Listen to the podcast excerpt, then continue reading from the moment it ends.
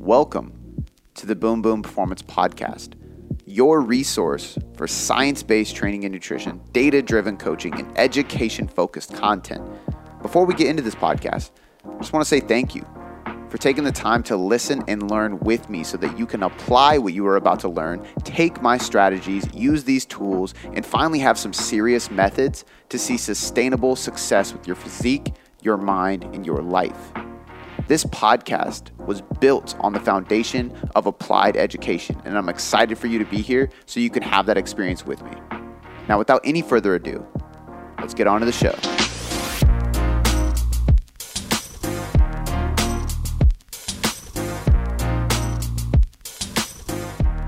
All right, so today we're going to talk about one of my favorite things, easily in my top five favorite things in the entire world.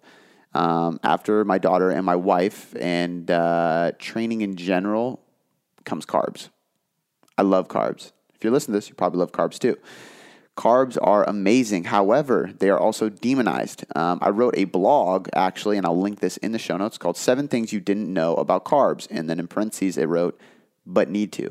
And that's what we're going to dive in today. I'm going to talk about the seven things you didn't know about carbs or the seven things you need to know about carbs, the seven things that might convince you to eat more carbs, the seven things that I have personally watched through anecdote and experience um, inside of my client work transform people's bodies and improve their lives, help them thrive, help them think, help them perform, help them recover, help them have better hormones, so on and so forth through carbohydrates. Carbohydrates are uh, they're non-essential. So this is what's funny. I wrote this in a blog, in a Instagram post yesterday. I wrote. Uh, carbs are non essential, but in my book, every macro is essential. And what I mean by that is you need every macro in some way, shape, or form to truly thrive. Can you survive without carbs? Of course. Should you? Hell no. Why? What is the point? There's no point. And at the end of the day, if you remove any one macro in excess, you're going to have some form of issues, whether that is joint health, performance, recovery, hormone, longevity, flexibility in social settings. It doesn't matter. There's there's always going to be there's going to be repercussions uh, for cutting out any one carbohydrate. You're going to have some kind of issue in, in one area of your life, um, especially health, if you cut out any one macro in excess. You can't go super low fat, you can't go super low protein, you can't go super low carb. So let's focus on a balance. However, there are times and places where we should have a lower carb diet or a lower fat diet. Um, very rarely should you have a lower protein diet unless you have predetermined kidney issues, which I actually do have more than one client with uh, kidney issues having ki- kidney surgery prior to working with me, and they are following a lower protein diet. Um, still above what the typical practitioner in the doctor's office will tell you, but um, that's besides the point today. Um, today is all about carbs. So we're going to talk about the seven things that you need to know about carbs. We're going to dive a little bit deeper into each aspect. And, and my goal with this is to not necessarily convince you into eating more carbohydrates, but it's it's to remove any doubts, fears, or concerns that you may have had. Um, so, for the listeners who have found success with a low carb diet, I'd have you consider that it's most likely because it dropped your calories. Whether you're tracking macros or not, if you drop carbs, you inherently lower your calories. If you go low fat, you inherently lower your, lower your calories. So typically people gravitate towards a diet that worked for them for the first time. Meaning, if the low carb diet is the first thing you tried before tracking macros or understanding what a caloric intake was or what caloric balance really came down to the equation of it, you most likely are, have some kind of bias towards a low carb diet because that was the first thing that worked for you, right? Um, if you first tried like a bodybuilding style diet, in fact, this was actually me. Um, I have two biases. When I first started, I had a bias towards intermittent fasting because that was the first structured diet I really followed and saw, uh, saw success. So Actually, I lied. Clean eating. It went clean eating, then intermittent fasting, and then a bodybuilding diet. So my my whole history was like I tried every diet in the sun. None of them actually worked for me. And then once I was like, I'm just going to focus on training and eating real food. So I cut out junk. I, I started eating quote unquote whole foods more often. And this is not paleo. This is I'm talking whole grain. So I would still have cereal, but I would have organic two percent milk with some kind of organic whole grain cereal at the time when I was 50 pounds overweight that created a caloric deficit and it helped me lose weight because it was less calories and it was healthier foods with more micronutrients. But that and the combination of training, which increased my energy expenditure, led to weight loss. So I had this bias towards I have to do boot camp style training, high intensity circuits, and I have to eat really clean food. Um, I soon learned that it wasn't just that, it was creating caloric deficit because I went to school for this and I started learning things and I was like, ah, This is why this is working. Um, and then later on, I, I, went to intermittent fasting. At this time, I'm still not tracking macros, but I shifted to intermittent fasting because it was new um, at the time. This is uh, seven years ago. And it worked great for me because, you know, I was in school in the morning, I interned all day, and then I worked at Rite Aid at night. So I barely got sleep, but what I did is I had a couple hours at home before I went to bed that I could feast. So I would like fast all day. I would nibble on a protein bar and some berries uh, before my workout, work out at 10 p.m., and then have a huge feast. So I'd have like two snacks before I worked out, and then I would literally dominate 2,000 calories a night. Lost weight, got shredded, built muscle. Thought intermittent fasting was the holy grail until I tried to give it to every client. They failed at it had to go back to the drawing board and look at science. Um, and then after that, I did a bodybuilding show with a prep uh, coach, and we went super low fat, high carb, high protein. And then it was like, fuck, that's the key, right? No fats. Um, the reality is, it all comes down to calories. So I could do another podcast about, and I probably should actually now that I'm saying this, seven things you need to, you didn't know about fats that you need to know, right? And it's the same idea. I'm, I'm working towards eliminating the demonization of any type of food group because all macronutrients truly are essential for thriving.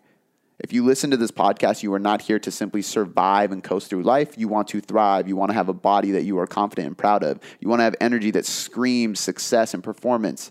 You want to have better sex, better thoughts, harder thinking, better work, better training, better muscles, faster fat loss, so on and so forth. You want to thrive. You want to live on this earth in in a thriving way. And because of that, you need all macronutrients, in my opinion. So let's dive into the actual things. The first one being carbs enhance hormonal output. One hormone that many people have issues with is the thyroid gland. In fact, literally quoted, an estimated 20 million Americans have some form of thyroid disease. Up to 60% of those with thyroid disease are completely unaware of the condition. That's insane. Not only does it mean that a lot of people actually do, the ratio of people who have thyroid dysfunction or disease is, in, is really high, right? And this is, this is probably outdated by now because it wasn't done in 2019. It was done previously. But the point is, is the ratio of people is very, very high. And the ratio of people who are unaware is very high too. 60% of those with thyroid disease are completely unaware, which probably means that this is a completely inaccurate and it's probably even greater than we realize. But what's even more insane is that the thyroid affects nearly every other human cell in the body and every single hormone in the human body, which means if you have a thyroid issue, you likely have other underlying issues manifesting as well, whether that is cortisol issues, low testosterone levels, estrogen imbalances, metabolic adaptation, doesn't matter. There could be a bunch more to the picture that you don't even realize because at the end of the day, whether it's directly or indirectly, thyroid can affect other hormones and other hormones can affect the thyroid. The thyroid is kind of like the control center of your hormonal system. One thing that a lot of people gravitate towards when it comes to hormones in general is fats, right? Lipids, the macronutrient, um, and how it positively impacts them, which is very true. It's a well known fact that if you drop your calories below 20% or say 0.3 grams per pound of your daily total intake, uh, 20% of your daily total intake, or if you are calculating your macros through uh, more of a calculation versus a percentage and you drop your fats below 0.3 to 0.35 grams excuse me, per pound, we're likely to start seeing some serious hormonal implications, some negative adaptations with your hormones. Now, everybody's individual there. Some people can drop uh, fat macros to 15% of daily total calories and be fine on a prep. Some people, and it also depends on how high your calorie intake is, because maybe you're only consuming 15% of your calories from fats. However, you're in a huge surplus that's why I like doing calculations better. But let's say you're at 0.3 grams per pound and you feel like shit. You have no sex drive, your testosterone's through the tank, your cortisol's high, whatever it may be, your hormones are, are taking a hit, right? And then the other person, like me, for example, I can do just fine like this. I can go 0.3 grams per pound and be totally fine. Um, is that the type of sources of fats you're getting? Is that a genetic component? Is it just an individual component? Of course, it's always all of the above. So I don't want you guys to take any one number with a grain of salt because some people I have I have to have them at 0.5 grams per pound of fat to get them feeling good. Some people 0.3 is fine, and we just drive carbs up. So it's very individual, but the point is, is as we dip lower and lower in fats, you do see more hormonal implications. Um, if you were in a caloric maintenance or surplus, you can typically get away with less carbs without having any serious hormonal implications compared to fat. However, that doesn't mean carbs aren't important for health with the thyroid and the hormones in general. In fact, uh, I have a quote here from Dr. Becky Campbell that was actually from my podcast, which I'll link in the show notes. She said, If you don't eat enough carbs, especially when you have a thyroid issue, you can lose the conversion of T4 to T3. So, T4 is the thyroid storage hormone. T3 is the thyroid's energy hormone. So, for the body to use T4, it must first convert it to the active hormone T3, giving energy to every cell in the body.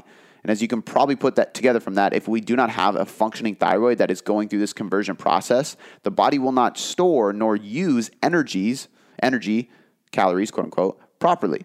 This can cause metabolic issues and the possible side effects of uh, issues with weight gain or fat accumulation or other hormonal issues, obviously. But the big point there is for our metabolism and for our energy systems to work properly, we have to have that conversion of T4 to T3. And if we completely drop carbs for some individuals, that can cause the thyroid issue and we can lose that conversion of T4 to T3. So, adding to the thyroid, carbs are essential for other hormones too insulin, cortisol, testosterone, and the metabolism as well which are all affected indirectly and directly by the thyroid gland, meaning it's kind of a cycle here. The thyroid indirectly and directly affects those hormones, obviously, as I mentioned earlier, but those hormones, if we have issues there, can also affect the thyroid. So it's kind of one of those things where I look at it like a big family tree of hormones, and we have to water this tree, plant the seeds, grow the tree properly. We have to take care of the tree for it to stay alive and to continue flourish and continue having blossoming leaves and so on and so forth. Kind of a cheesy analogy, but my point being is everything's connected. It's a big web, it's a big cycle. You can't isolate any one hormone and expect to ignore the rest. So, if we're looking to change our performance or our body composition, which is mainly what the listeners of this podcast want, we want to utilize insulin to manage storage of nutrients around our training. This is because when we train, our insulin sensitivity improves. A lot of us know this. this is why we kind of put the pre and post workout carbs around um, our workouts. And this is basically it's it's allowing our body to shuttle more nutrients to the muscle rather than store as body fat. But the nutrient it is shuttling into the muscle is almost primarily carbohydrates alone, which is also why carbs have the biggest impact on insulin. So if we think about what we are storing in the muscle cell, we are storing glycogen. Glycogen comes from glucose, glucose is carbohydrates. So it's important to consume carbs for better performance, so on and so forth. But if we're not taking care of our body and our insulin levels, we might not be able to facilitate that storage process properly. Also, when we consume carbs and increase insulin, we can bring down cortisol, the stress hormone right? So these two hormones, insulin and cortisol, kind of have a uh, inverse relationship. When we spike insulin via carbohydrates, we also bring down cortisol. Cortisol is a stress hormone. If we bring down cortisol, the stress hormone, we are more likely to improve thyroid and total total hormonal health because we are not chronically elevating cortisol, chronically elevating stress throughout the day and throughout the week. This is huge. Um, and this is why, again, I'll say it again, both cortisol and insulin um, have an inverse relationship and they have an effect on testosterone. They have an effect on thyroid, so on and so forth. Um, and before we get into testosterone, the last thing I will say about carbs and uh, these other hormones. So we know that the T4 to T3 conversion is helped through carbohydrates and we could possibly lose it. We know that insulin is spiked and managed with carbohydrates and it also blunts the cortisol response increasing recovery, decreasing stress hormones. But what a lot of people forget too is the reason why carbs are quote unquote anabolic is because when we consume carbs and protein consistently, we not only spike insulin to drop cortisol, but we also spike insulin that has a positive effect on both growth hormone and muscle protein synthesis. So if we're consistently dropping cortisol, increasing growth hormone, increasing muscle protein synthesis with the combination of protein carbs, guess what's going to happen? We're probably going to build more muscle. We're probably going to recover better. We're probably going to maintain more muscle during a cut. We're probably going to be stronger. This is a, probably a good thing, not only for our hormones in general, but also for our body composition. Another reason why carbs might be a good idea. So, if we t- t- dive into testosterone, as men, testosterone is arguably the most important hormone to pay attention to because it gives us focus, motivation, muscle mass, sex drive, reproductive function. Testosterone is pretty damn important. Here's a little quote about it that I took away for the podcast. Testosterone concentrations were consistently higher in healthy males following 10 days of high carbohydrate compared to low carbohydrate consumption, despite the fact that these diets were equal in total calories. So when you first start hearing this quote, the first thing is goes, okay, well, were they in a deficit? But they weren't. All calories were equated. Does this mean that your testosterone is going to drop if you are in a uh, maintenance caloric diet with high fat, low carb? No, it does not mean that. You can keep testosterone levels elevated while still having lower carbs. Don't get me wrong. There is a individual case for everything. But in this study, it showed this. 10 days isn't a very high, uh, very long. So the one thing I will say is if this study was eight weeks, we might see a different result. Um, because as we know, to become fat adapted, it doesn't happen in a matter of 10 days. It usually takes minimum two weeks, but usually a couple months.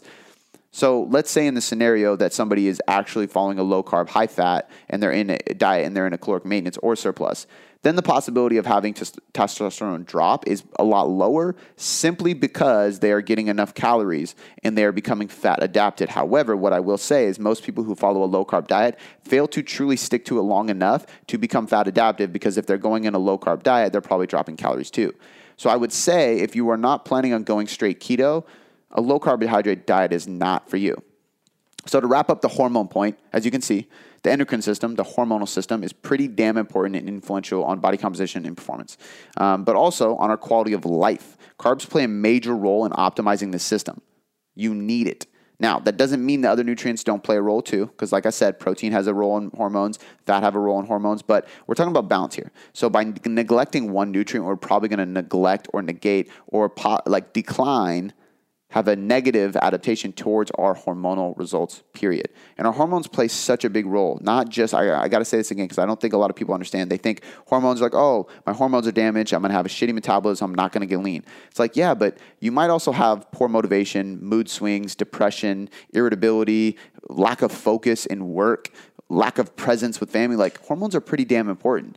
So we got to think about it more than just a body composition standpoint. Number two, I kind of already alluded to this, but carbs boost muscle growth. This is really important. First thing to point out with carbs and muscle growth is that carbs are a protein sparing nutrient, the most protein sparing nutrient, which means in the absence of protein, your body will make do by using carbs to get the job done. Protein sparing or amino acid sparing is literally the process by which the body derives energy from sources other than protein. Protein sparing conserves muscle tissue without specifically using protein as a nutrient. This is a very important aspect of nutritional strategies for muscle growth because it solidifies the need for carbs as a backup nutrient essentially for further gains or muscle tissue maintenance on a cut, which is my next big point here. When we're on a cut, we are actively putting our body in a scarce mode of survival and stress. Sounds kind of harsh and over the top and kind of like hashtag hardcore.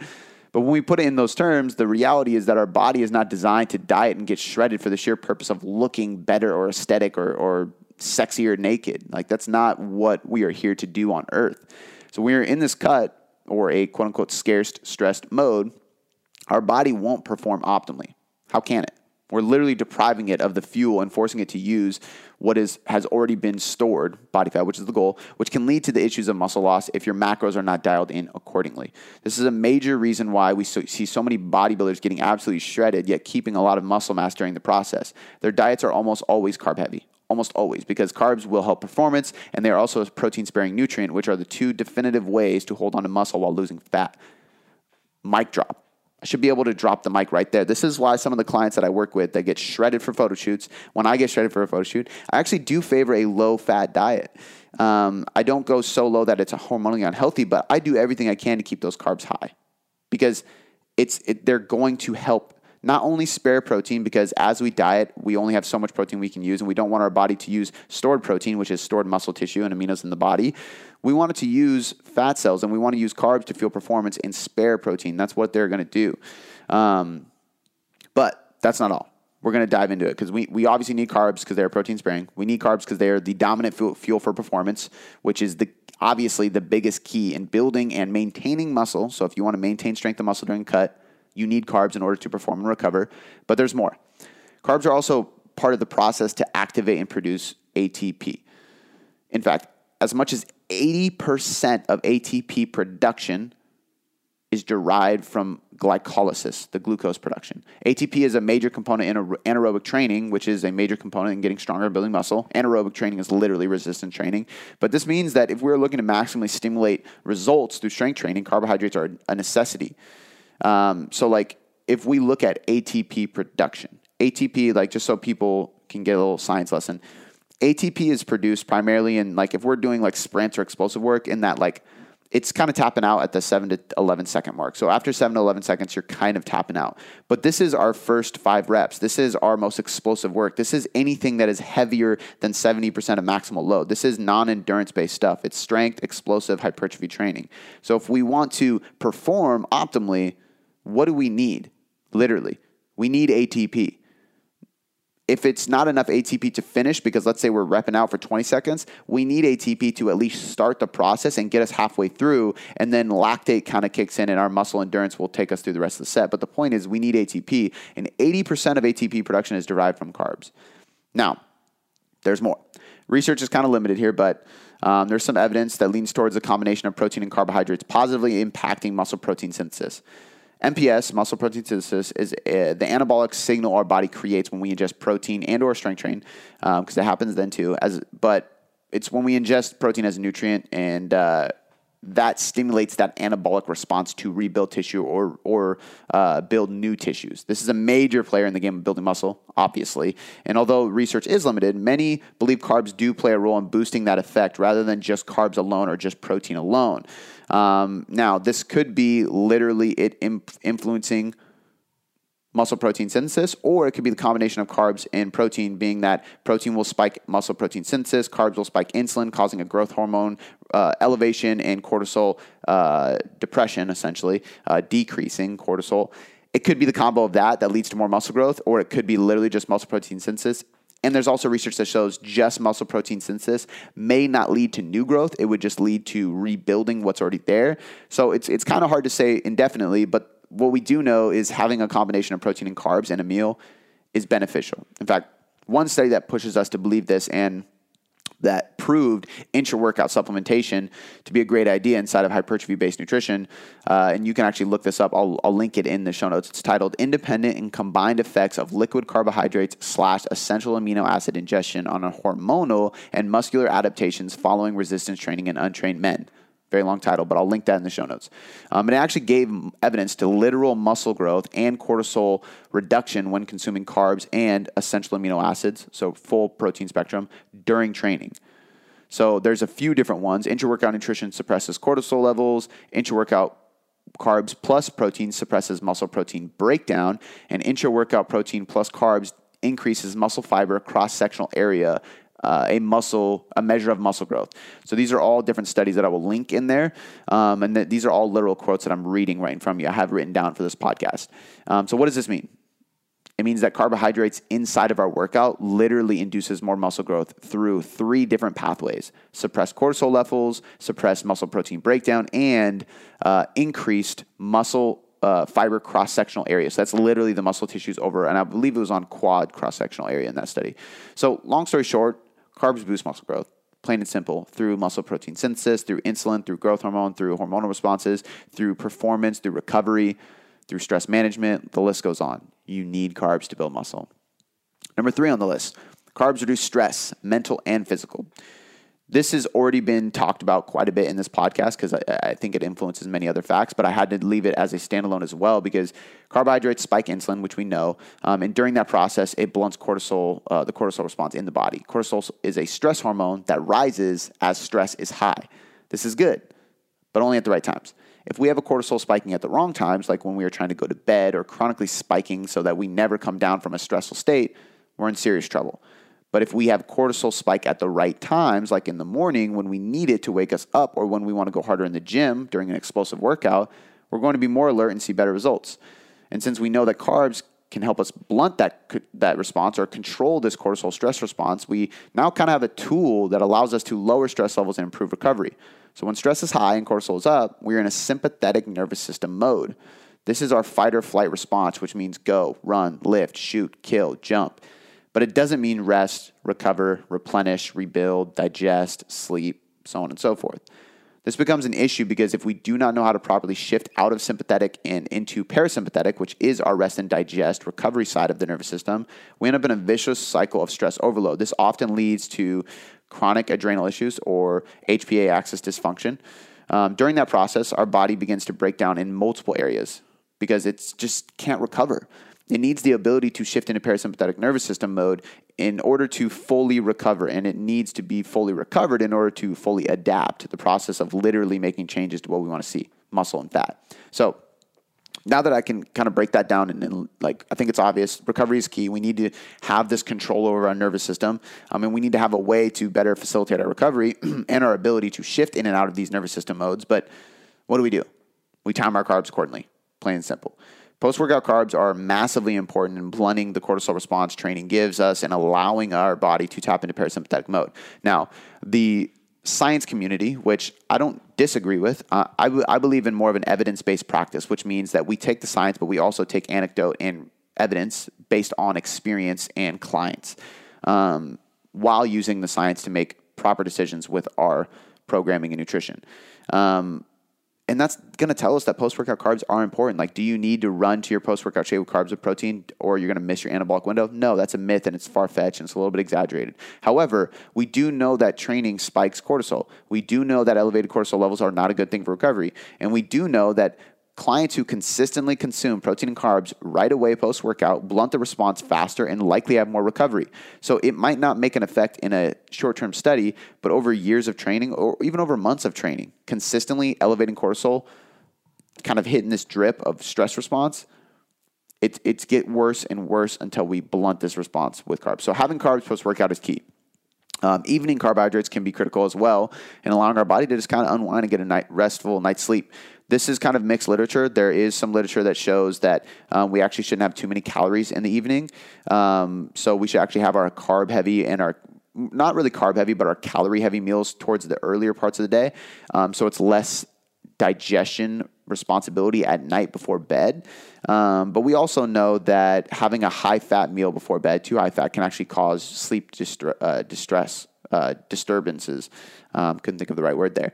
Um, so we don't want to have a super high fat meal. So maybe like a, a moderate calorie meal, but carb heavy because carbs tap you into parasympathetic mode. Whether your cortisol is up or not, it's probably going to help you wind down and bring you into that kind of quote unquote carb coma. Um, that's going to give you a restful night's sleep.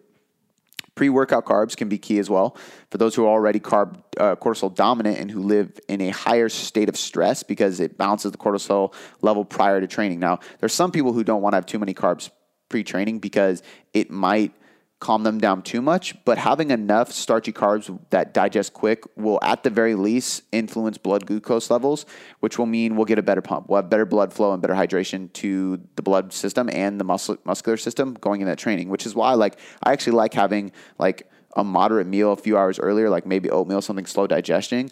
But I'll also put some kind of sugary thing before my workout, whether it's highly branched cyclic dextrin, some blueberries, something that gives me a little bit of a blood glucose response in my blood because I get a better pump. And that blood glucose is a faster source of ATP to give you immediate energy. No, it might not be sustained very long, but that's why I had the, the oatmeal. That's slower digesting. It's going to be sustaining me throughout that hour to two hour workout versus blueberries or something sugary will be quick, probably run out quick, but it does give me that ATP response I need to start getting after it. Um, intra workout carbs can play a big role in controlling cortisol and, and bettering uh, and allowing better muscle repair and growth. We already kind of covered that. Frequent carb feedings, um, evenly distributed out through meal, can be an intelligent way to help with stress and anxiety, uh, like we talked about earlier, that can help muscle growth as well. But for individuals to keep cortisol levels steady throughout the day, it can be pretty helpful managing stress and anxiety. Uh, I've had a lot of clients that come to me, and some that are clinically higher cortisol. And what we'll do is like we might not have a ton of carbs right out the gate because a lot of these people come to me with this issue from under eating. So we might have a moderate total amount of carbs, but we're going to have a steady pace of carbs throughout the day versus trying to time them to separate the timing of carbs, I'm like, hey, every meal is going to have carbs and protein because I want to constantly blunt that cortisol response down. Um, and then the last thing with timing is carbohydrates in general can just help trigger tryptophan, which converts into serotonin. Serotonin is a neurotransmitter in us that actually helps positivity, uh, positivity with our mood, with depression, with sleep quality, so on and so forth. So long story short, there's a there's a lot of different ways, but carbs in general can be helpful for stress, uh, mental and physical. One caveat I will say is calories in general. So if you have a, a moderately high carb diet, but you're in a serious deficit, it's not going to help that much. You might help sleep a little bit. You might help the training aspects, but overall, if you're in a serious caloric deficit, you're going to have stress no matter what. However, if we're going to pinpoint one macronutrient to alleviate better stress, I would say that carbs are probably the highest one up there. Carbs help sleep. I already covered this in the last point, but I'm just going to double down on it real quick. Um, as mentioned in number three, carbs consumed in the evening can help us lower stress levels and unwind prior to bed, especially because they have that effect on serotonin, which can help our mood. And it's a neurotransmitter that actually helps enhance sleep as well. Um, so, this fact alone is, is enough to prove that don't eat carbs at night, quote unquote, is just a myth and it's been completely busted. But let's add to this uh, serotonin is massively beneficial for good sleep. Carbohydrates can help us shift us into a parasympathetic state within our nervous system, which is the exact opposite of a fight or flight, ready, alert state, which is sympathetic. And as most of you know, you can't go to sleep if you're wired. Oftentimes, we I see clients all the time uh, who suffer with what we call tired and wired. This is a state of being where your nervous system is essentially just on, right? You're in that driven state, and it it may be negatively adapt, adapted. Um, you may have some issues with not only cortisol but also your circadian rhythm. Um, and if at the end of the day, if it feels like you're really tired and you need rest, but then when you lay down at night, you just cannot fall asleep, you're probably tired and wired. And proper carb consumption may be able to help shift you out of this state and actually help you get into parasympathetic state, which is absolutely crucial in, in, uh, in, increasing proper sleep, but also improving that adrenal dysfunction that is causing that tired and wired. Um, so, two other caveats I have to throw in there again is the same thing. If you are in a serious caloric deficit, get out of the deficit. But usually, and this is why I think carbs are a big help here, is because usually the reason people are in this adrenally fatigued state and they're having trouble with quote unquote tired and wired is because they go into a calorie deficit pulling carbs out. I, I, see a lot of people that come to me that are in this state that are under eating. They're not under eating fats or protein, they're under eating carbs. They go into a diet because they want to lose weight and they cut carbs in hopes that this is going to happen and it causes this fatigue and it causes this issue um, and they need to have carbs um, and specifically probably before sleep so you don't fall into that tired and wired um, cool the next one Carbs are literally harder to store as fat. This is this is called de novo lipogenesis. So you might, I, I, believe Jeff Nippard has a really good video kind of talking about this, and, and I'll post that if, if it is that. Um, but de, de novo lipogenesis is like, it's basically it's the process of converting excess carbohydrates into fatty acids, uh, which are then stored as triglycerols uh, or just stored as fat. So basically, taking carbohydrates and storing them as fat. This process is harder for the body to do than storing fat as fat, which makes sense if you think about storing fat, which is a lipid, as a fat, which is a lipid. It makes sense, right? Um, but the point with this, me using this, is that if you have too many calories coming in, and not enough going out, you'll gain body fat. We know this. You're in a caloric surplus. Um, excluding protein for the most part, um, there's a few studies that actually prove that even protein overfeeding won't be stored as body fat. But um, it doesn't. It almost doesn't matter where those extra calories are coming from if you are eating in a surplus, whether that's Pop Tarts or sweet potatoes, junk or healthy. If you're in a caloric surplus, you will gain weight. That being said, there's a lot of evidence to show that carbs may be harder for your body to store as body fat. Carbs are a non essential nutrient, meaning we don't technically need them to live, but I would argue that we do need them in order to perform hard um, and improve performance, strength, hypertrophy, so on and so forth at our highest potential. We also know, based on what we've gone over in this podcast so far, that you need them in order to maximize muscle growth. Therefore, they're pretty useful for energy demands. In fact, even ketogenic athletes who are participating in endurance based sports will commonly use carbs at the last minute during an event or uh, literally intra workout during an event, or they will do like a carb load, um, hoping that the process will have this like super compensation effect to push their performance higher. Um, it makes sense in theory. I would argue that it's probably not going to work that well for the people who do follow a ketogenic diet and then carb load right before. Um, if you follow a ketogenic diet for too long, and there's actually some good research that Mike T. Nelson popularized, um, if you follow a ketogenic for too long, you actually lose the enzymes needed in order to properly digest and facilitate carbohydrates for fuel. So that's part of becoming keto adapted is you start using fats for fuel, your body loses the enzymes and the ability to use carbs as fuel. So the transition period from going into keto and out of keto is difficult. Therefore, in theory, it makes sense. Get car- get insulin sensitive, drop carbs, go keto, and then boom, fill your body with carbs and go hard. However, it doesn't work that way because of this process of losing the enzymes needed. Um, and I believe we talked about this in my podcast with Mike, so I'll, I'll put that in here. But um, this just solidifies the fact that carbs are essential for performance. We need it. The literature shows it, and uh, the experience proves it. They just work. Fat, on the other hand, are better for hormonal production, as we talked about, brain fuel, um, which glucose is still powerful for brain fuel. Fat helps fight inflammation, some other health markers, storage, so on and so forth. Um, but storage is the big key one there that I want to throw out there because a lot of people think storage is bad, but in survival, it's good. See, fats are a great nutrient to store because they can fuel our bodily functions, such as hormonal and neurological function, and they can provide the energy we need for low intensity daily tasks like walking or simply moving or doing chores or whatever it means. But it's also why, unless you're a genetically gifted athlete, when you get super lean, your NEAT, non exercise activity thermogenesis, goes down, you move less, and you are just a bit slower. Um, we have less fat in our body and we have less calories coming in. Therefore, these processes, these normal day to day processes, lower.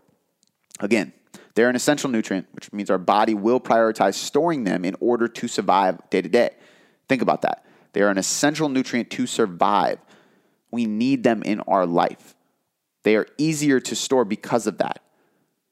Carbs, on the other hand, will be prioritized as a fuel source, which means they are more likely to be burned off when it comes to using your muscular system to performing anything above a low intensity effort. And still, some glucose will be used in those low intensity efforts. So, to bring this point of making carbs more difficult, or the fact that carbs are more difficult to store as body fat, um, we'll kind of bring this into a few application points. Carbs are predominantly used as fuel for training and repairing building muscle tissue. Fats are predominantly used for health, neurological function, hormonal regulation, anti inflammation processes, and some other health benefits. When carbs are extremely scarce to the point of non existence for an extended period of time, your body will begin to use fat for fuel by creating ketones. But this takes a while to transition. I mean, weeks, if not months. Our body turns carbohydrates into glucose and stores them as glycogen in either our liver, smaller storage source, or muscle glycogen, much, much larger, um, which grows with muscular, muscular accumulation. So as you build more muscle, you have more potential to store more glycogen in your muscle cells. Our body will only store calories as fat if we are in a caloric surplus, quote unquote, overfed, or our hormonal balance is creating imbalances causing us to causing us weight gain, which really is more like our hormonal balance is in a dysfunctional position, which means our caloric maintenance lowers. So it becomes easier to go into a caloric surplus. So hormonal issues don't negate the fact that calories in versus calories out matters. It just lowers the amount of calories that you can consume while maintaining weight, therefore making it much, much easier to be in a caloric surplus. But that's hormonal dysfunction. If we are in a caloric surplus, assuming that we are training hard, our body will prioritize carbohydrates as fuel and glycogen storage, not fat storage. Therefore, it may be advantageous to have a higher carb protocol when chasing muscle mass. Studies have shown this as well. And we have anecdotal research, which they followed tons of bodybuilders through a prep, and the bodybuilders who placed the highest on stage and had the most muscle mass and the least body fat all followed a higher fat, uh, I'm sorry, higher carb protocol. They did not have worse hormonal issues at the end because they all had hormonal issues at the end because they were all in caloric deficits. So, at a maintenance level caloric intake, it still might be advantageous to have a higher ratio of carbohydrates to fuel performance and avoid fat storage because of this process of de novo lipogenesis and the fact that it is much harder for our body to convert a carbohydrate and store it as fat we take in these nutrients. We take protein in and we rebuild things with it. We take carbs in and we use it for our fuel sources. We take fats in and we store it to better our hormones, better our brain, better our joint inflammation, and whatever's left, we store it as body fat because what we want to do with it is store it for later when food becomes scarce because we are survival beings. And when we do not have food coming in, we need something in order to facilitate that joint inflammation, menstrual cycles, hormonal processes, so on and so forth. So, by no means am I saying fat's going to make you fat.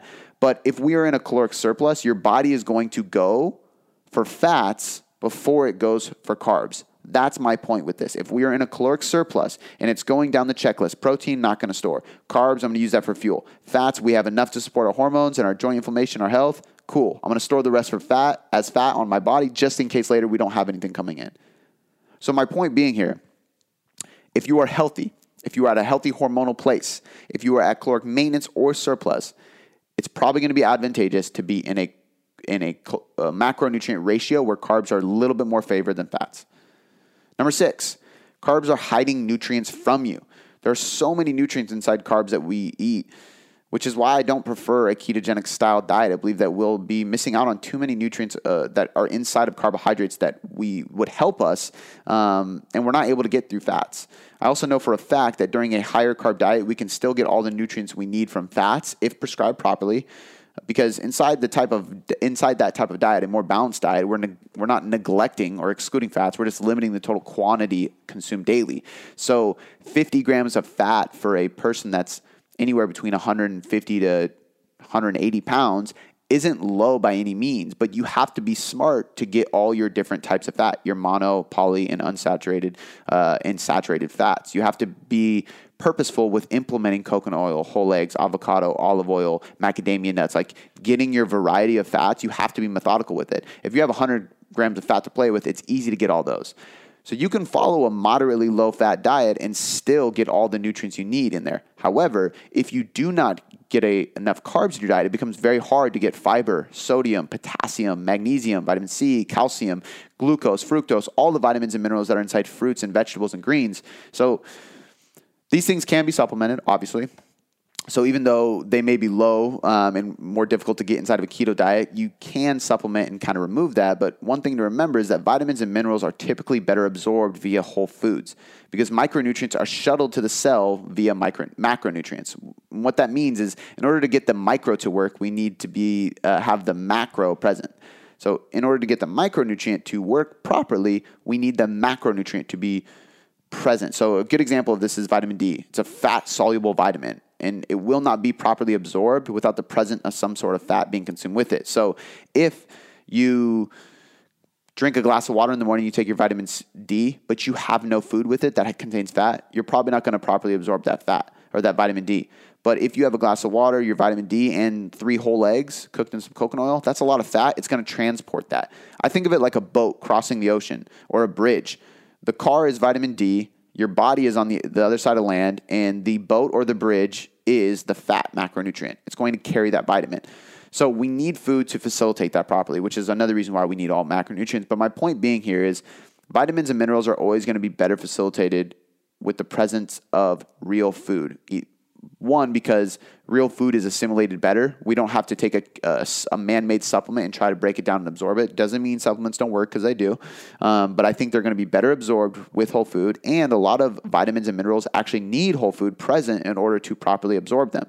And then last but not least, just to, just to throw it out again, there's so many vitamins and minerals inside of carbs sweet potatoes, whole grains, vegetables across the board, greens, colors, all those root vegetables, mushrooms, peppers, Brussels, like the list goes on of vegetables, um, fruits, all the different colors. They all have different micronutrient densities in it. And if we're on a ketogenic diet or a very low carb diet, we're even restricting our whole food sources that contain these vitamins and minerals. So carbs are kind of hiding nutrients from us. And the last thing I'll say today is number seven carbs are the most fuel efficient source. They're the most efficient fuel source. And we've, we've covered this, we've beaten this like a dead horse, but a good example is it's not just our muscle cells that we need, right? So we need starch, we need potato, rice, all those things, whole grains. We need those because that's going to convert into muscle glycogen, which is literally going to help us recover muscle. It's going to help us perform harder. It's what we use inside of hard training. But we also need fruit, which gives us fructose, which is the primary source of liver glycogen. So fruit is predominantly stored in the liver. We don't need a ton of it, but we need fruit in order to properly have our liver stores full, our liver glycogen full store. And this is going to affect our hormones, it's going to affect our health, it's going to affect our nervous system, it's going to affect our blood glucose levels, allowing us to create better ATP and create a better pump and get into training harder. So the list goes on, but at the end of the day, carbs are a fuel source. And this is why ketogenic studies in athletes usually don't work out in the favor of ketogenic style diets simply because carbs are our fuel source.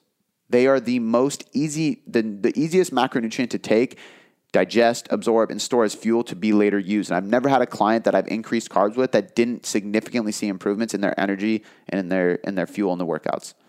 End of story, but it goes beyond just the muscles, it goes into the liver. So I hope you guys enjoyed this podcast. My goal with this is to be very informative. On Mondays, I'm going to be doing more of these where we pick a very specific topic and we try to deep dive into it and it really educate you on what, why, and how so you can understand proper nutrition, understand training, understand coaching, understand accountability. And we dive into one subject and just go hard on it for 30 to 45 minutes where we really, really educate you on that one thing. And today I chose carbs. This is also a in a blog form, so you can check out the blog called Seven Things You Didn't Know About Carbs But Need to Know. And I'll link that in the show notes. Or if you like this podcast, you don't feel like you need any more information on it, you got what you needed. Great. I'm happy. Uh, point being, I hope you guys enjoyed it. I hope you guys learned a lot. I hope you guys start eating carbs because I love carbs and they help so many of my clients. Doesn't mean a low carb diet isn't good, and it doesn't mean there aren't individual situations where you might need a low carb diet. Because I even right now can think of a handful of clients I do have on a low carb diet. But this is where individualized nutrition comes into play because there's times and places for everything, and usually it's a temporary time. You shouldn't cut out any one macronutrient for an extended period of time. So, all right, guys, I appreciate you so much for listening. I hope you enjoyed, and I will catch you next time. Before I let you go, I just want to say thanks. I seriously appreciate you spending this last hour or so with me, educating yourself to get better results. It still humbles me to this day that people around the world literally have me in their headphones or their speakers just to learn. It's so empowering, and because of that, I have three quick things for you. The first one is a personal favor. Please leave me a five star rating and review on iTunes. When you do this, not only does it help me learn and get better at making podcasts for you to get better results, but it helps us grow inside of iTunes, which allows us to invest more again to get you better results. The second thing, head over to boomboomperformance.com slash sign dash up or click the link in the show notes to get your free copy of the nutrition hierarchy. This is everything you need to know about nutrition to change your body composition or performance inside of a manual. I take the leading evidence inside of research and all the principles, methods, and tools based on some of the top professionals in the industry, and I put them all in a book so you can learn more about your nutrition and get better results. The third thing, this is a personal invitation to shoot me a DM on Instagram or email me at cody at boomboomperformance.com. I will help you troubleshoot anything you need. This is literally an invitation to jump in my inbox and ask me anything you want and let me help you. All right, guys, that's all I got for you this time. I appreciate you being here, and I'll see you next time.